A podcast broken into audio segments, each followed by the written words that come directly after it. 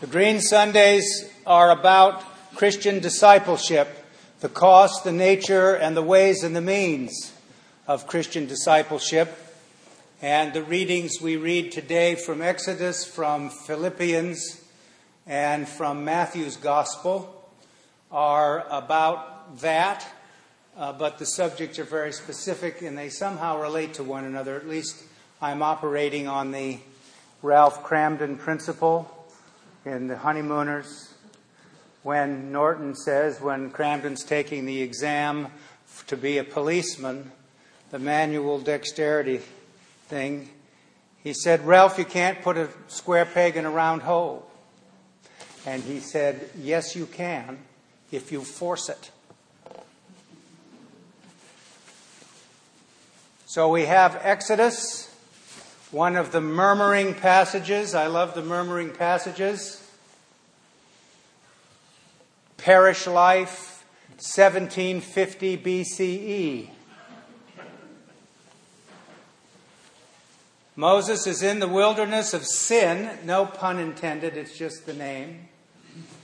And he's there with uh, the people of Israel who are complaining, they're worried, they're nervous.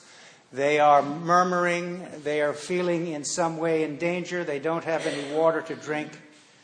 And Moses complains to God, and God said, Here's what you do. You take the staff that you uh, struck the Nile with, and you go to where I tell you, and bring some of the elders to accompany you, and strike this rock.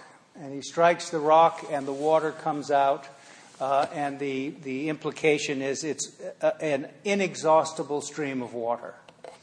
The people of Israel understand this to mean uh, that both their physical thirst is slaked, but also their spiritual thirst. And in fact, the early Christian church used this text as a type of for baptism about the inexhaustible supply of, of water to cleanse, to refresh, to renew, to grasp, to graft those who are baptized onto the body of Christ. And so, in the course of this, Moses uh, names the location Massah and Meribah. I love stuff like that, you know, because of the people's complaining.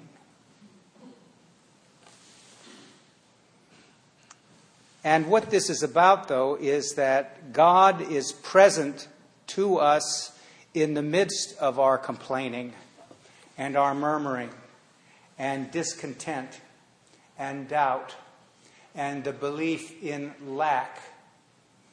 You know, the generosity and abundance of God knows no limit, and it's not a zero sum game. But a lot of us do think that and believe that because, in one sense, it seems like that is so. And yet, the biblical witness testifies to us uh, about God's abundance and about God's generosity. So, we take away from this, or at least I do, that God is present in the midst of our discontent, in the midst of our murmuring. Um, you know, God comes to us, in my view, not always in the great global issues uh, that require some sort of heroic response. But God's presence comes to us in the midst of the quotidian aspects of our life, the everyday, the ordinary annoyances. You know, Jean Paul Sartre, the existentialist philosopher, said, Hell is other people. So if you feel like that, remember that God is always present to you And this is a lesson about that, the importance of that. Now, we can move that slightly into the reading from Philippians. Philippians was perhaps one of the healthiest of churches that Paul founded. They were one of the most generous churches that Paul founded. They contributed to his collection for the Jerusalem church with great generosity. And it appears now through the biblical research that has been done over the last 40 or 50 years, probably to have been a church with female leadership. So, it reproduced in the reading for today is a hymn an early Christian hymn about Jesus and his self emptying.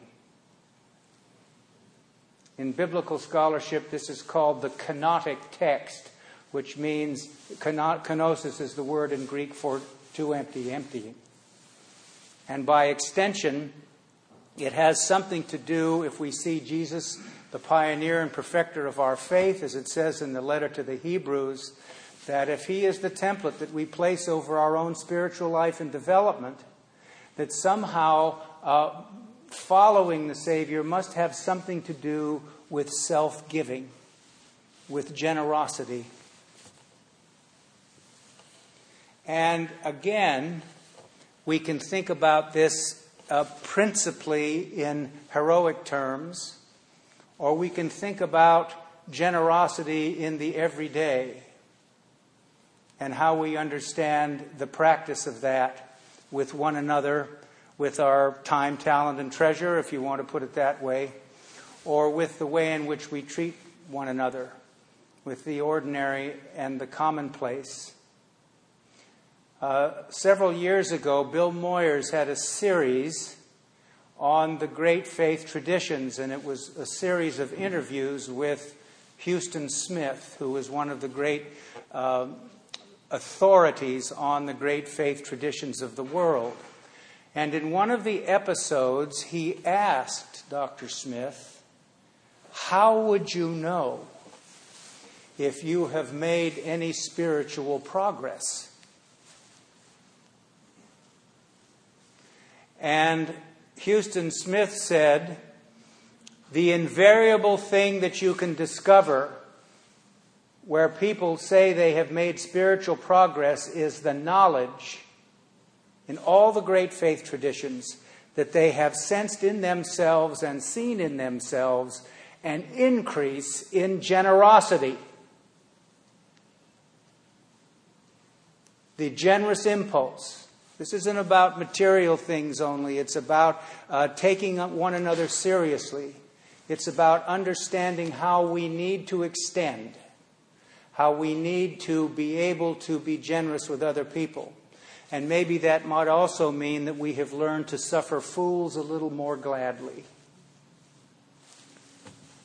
That that's part of the way in which we understand uh, what it is that we do the generous spirit. He goes on to say, any other insights that you hear people give you as the result of their navel gazing or some obscure, arcane spiritual insight, if it is not accompanied by generosity, it's bogus.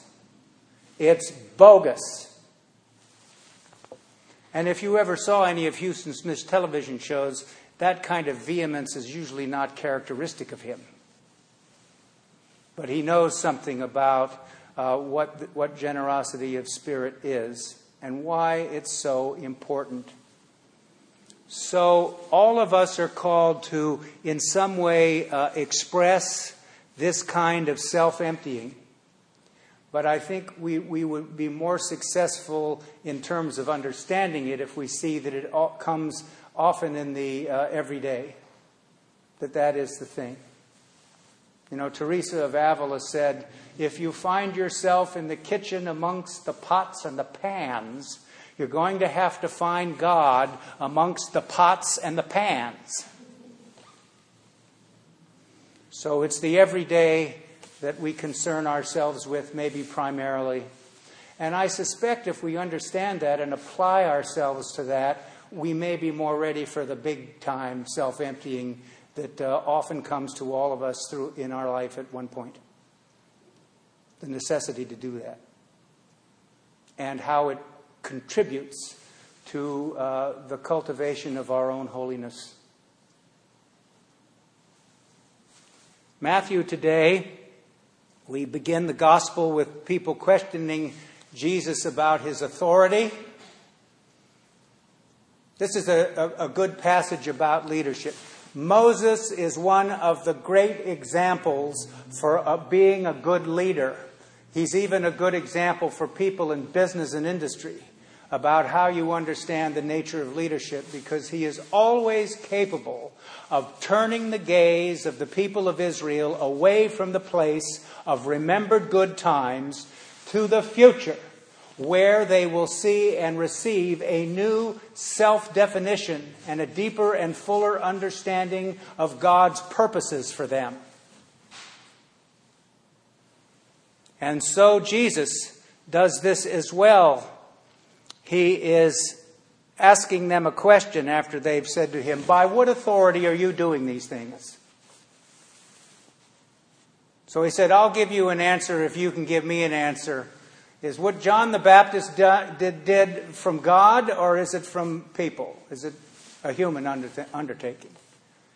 And so these guys go back and get together in a huddle and they say, We're kind of in a bind here, aren't we? Because if we say it's from God, then, you know. And if we say it's from people, the crowds who believe John the Baptist is from God are going to be very upset. And so we just don't know what to do. They're suffering, in one sense, from a failure of nerve, which is often the case in, with people who are in leadership, and we have to constantly pray against allowing it to have sway over us. So then he switches gear. I hope you can see, if you read the Bible carefully, you can begin to see what biblical scholars say about the processes of the formation of uh, th- these biblical books because obviously this parable is juxtaposed with uh, this story about authority, and the fit is not always real smooth. There's some sort of editorial processes that have uh, taken place, you know, authentic material, but it's put together editorially uh, in this way. So he tells a parable now about the two sons. And their father says to the first son, I'd like you to go work in the vineyard. And he says, I will go. And he doesn't go. And the other son says, I'm not going to go. And then he goes. So there are many ways that we can interpret this. Uh, the one I like is that uh, everybody always gets a second chance because of God's unconditional love, acceptance, and forgiveness.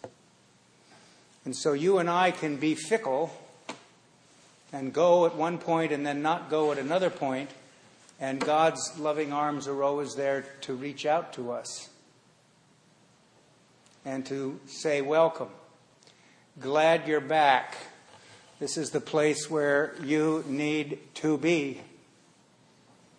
And so we understand that that can be true also with, in some way, uh, our complaining and in the midst of our doubts.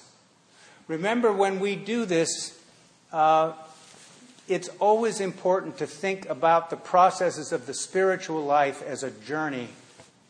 That we are journeying with God and we're journeying with the Savior. We, we are moving on the way. And of course, when you do that, you understand that you're passing by a number of things and you're seeing and noticing things in a way perhaps more deeply and fully than you had before in some ways. You know, it's like standing in a, in a river and the river keeps going like this and you're in one place, but the river moves on.